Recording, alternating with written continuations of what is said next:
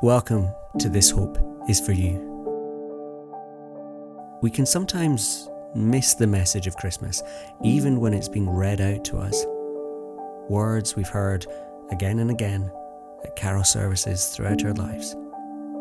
We can listen, but we don't always hear. And we don't always notice the hope.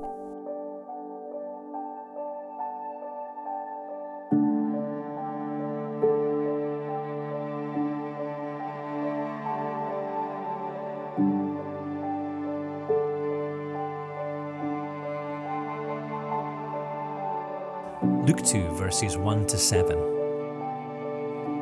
In those days, Caesar Augustus made a law. It required that a list be made of everyone in the whole Roman world. It was the first time a list was made of the people while Quirinius was governor of Syria. Everyone went to their own town to be listed. So Joseph went also. He went from the town of Nazareth in Galilee to Judea that is where Bethlehem, the town of David, was. Joseph went there because he belonged to the family line of David. He went there with Mary to be listed. Mary was engaged to him. She was expecting a baby. While Joseph and Mary were there, the time came for the child to be born. She gave birth to her first baby. It was a boy. She wrapped him in large strips of cloth. Then she placed him in a manger. That's because there was no guest room where they could stay.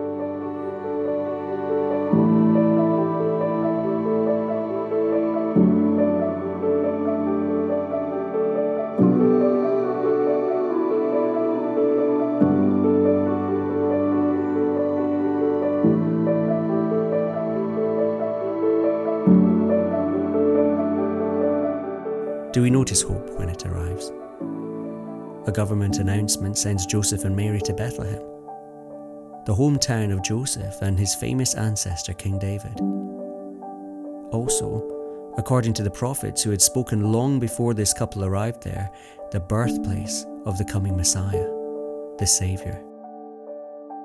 Mary wrapped Jesus in linen cloths and laid him in an animal trough.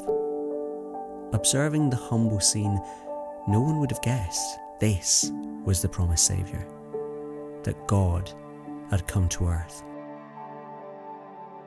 Do you recognise the hope that the birth of Jesus brings?